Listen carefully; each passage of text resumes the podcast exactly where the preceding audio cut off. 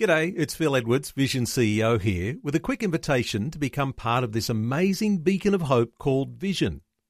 Together we can put our love into action to help people of all kinds build or rebuild their lives on the truth of God. Please consider the part you can play during our upcoming Visionathon appeal, remembering that it's your support that makes Vision possible, including this podcast. Jesus said, If you hold to my teachings, you are really my disciples. Then you will know the truth, and the truth will set you free. A pastor was explaining the meaning of baptism to a class of new Christians. As he spoke to the group, he gestured with his hands. With a corner of his eye, he noticed that his hand cast a shadow to the side of him. Do you see the shadow of my hand? he asked. The shadow is not my hand, but a representation of it, he said. Likewise, when you were saved, that's when the real baptism took place. You were baptized into Christ the moment you believed. You were brought into a spiritual union with Him. He became your life. Whatever happened to Him has also happened to you. He died, was buried, and then rose from the dead. And when you believed in Him, these things also happened to you. Now, when you are baptized in water, this is a picture of what has already happened in your life. Baptism, then, is an outward symbol of an inward reality. It is the New Testament way of openly and publicly declaring a person's relationship to the Lord Jesus Christ.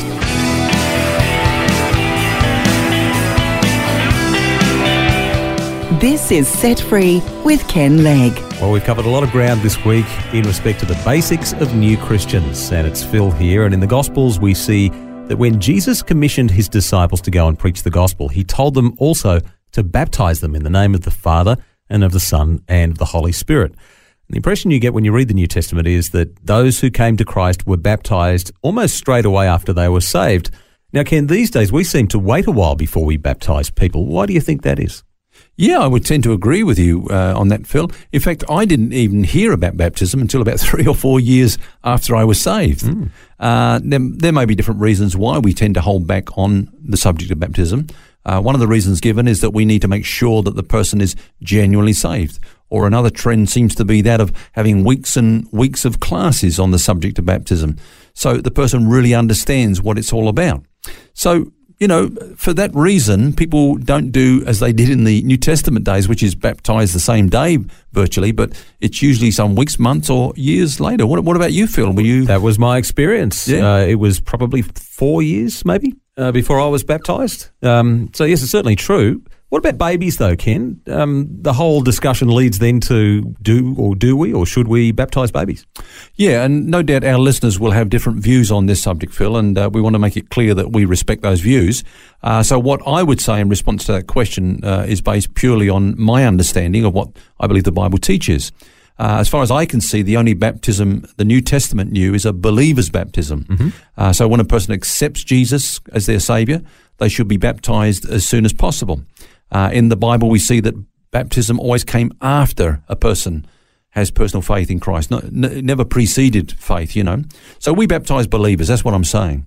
Now, in the early part of the third century, one church leader taught that Christian parents should bring their infants to be baptized. Another church leader, uh, whose name was Tertullian, opposed that teaching on the grounds that basically that's putting the cart before the horse. Baptism, according to the Bible, always follows faith, never precedes it. However, uh, infant baptism increased in the church and became standard practice by around about the 5th century AD. Mm.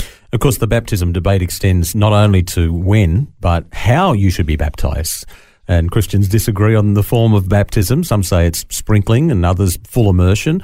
Uh, should we be baptized by having water sprinkled on us, Ken, or should it be being fully immersed, or doesn't it matter? Well, again, I want to treat with respect those who have a different view to myself here uh, make it clear that what I'm sharing is what I believe the Bible teaches.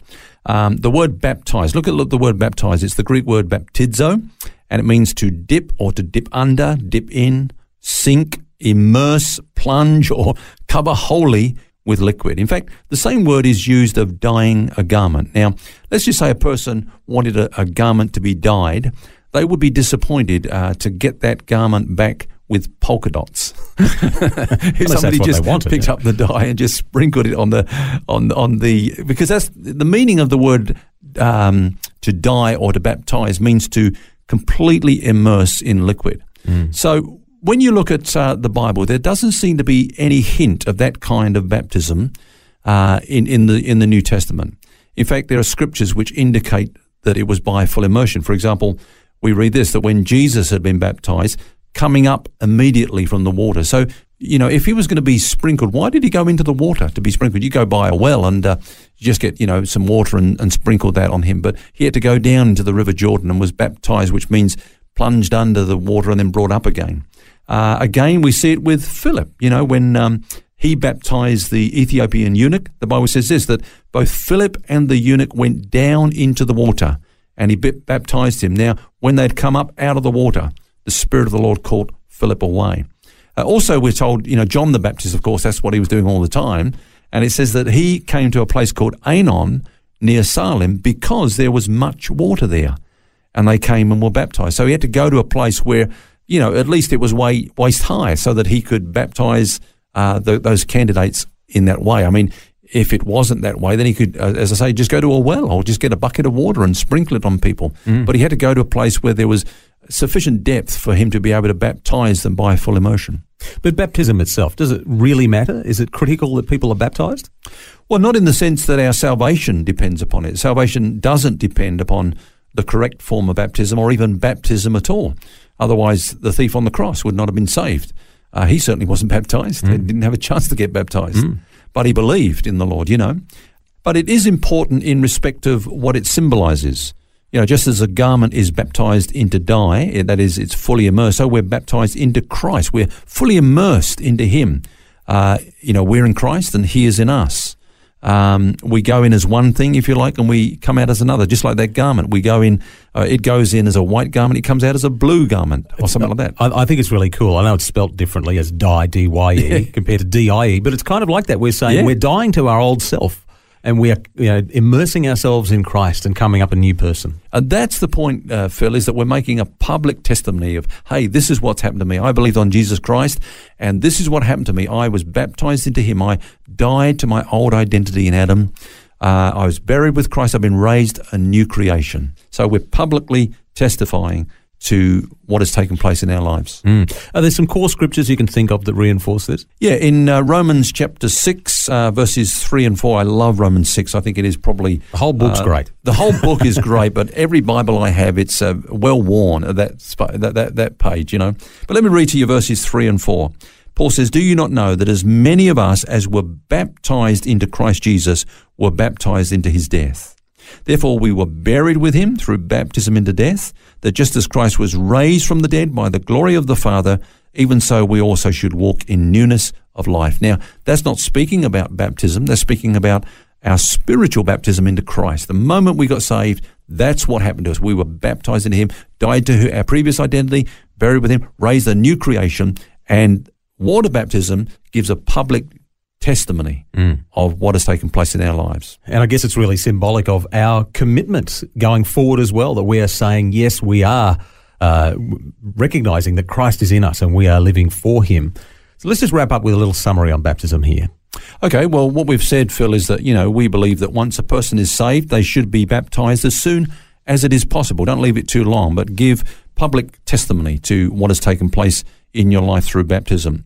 Uh, we've said that baptism is for believers. It's something which follows faith rather than precedes it. Mm-hmm. And uh, it is a public demonstration of what has taken place in our lives. Therefore, it illustrates to others and it gives us opportunity to testify. If people are saying, well, what's all this about? You know, what, what are you doing all this? What, what, what does it really mean? Then you can say, well, this is what's happened in my life. Now, since it is a public testimony, if you like, um, I think it's good to invite unsaved friends and relatives and uh, people that we know along to our baptism. I love baptisms. Great conversation starter. Oh, yeah, because. Uh, you know, often it is just a, an opportunity to publicly testify. You know, the pastor might say a few words, or whoever's baptizing might say a few words. And so I would say that um, if there's somebody listening today who's never been baptized in water, to really consider what the Lord is saying. It is a part of our discipleship. Believers do give public testimony in this way, and it might be a good time to talk to your pastor about the subject.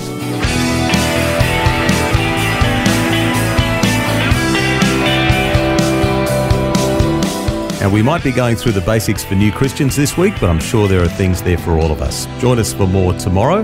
And in the meantime, remember, you don't have to carry that baggage. God wants you to be set free. For books, DVDs, small group studies, and other resources from Ken Legg and details about Ken's ministry, visit the Vision Christian store at vision.org.au. That's vision.org.au.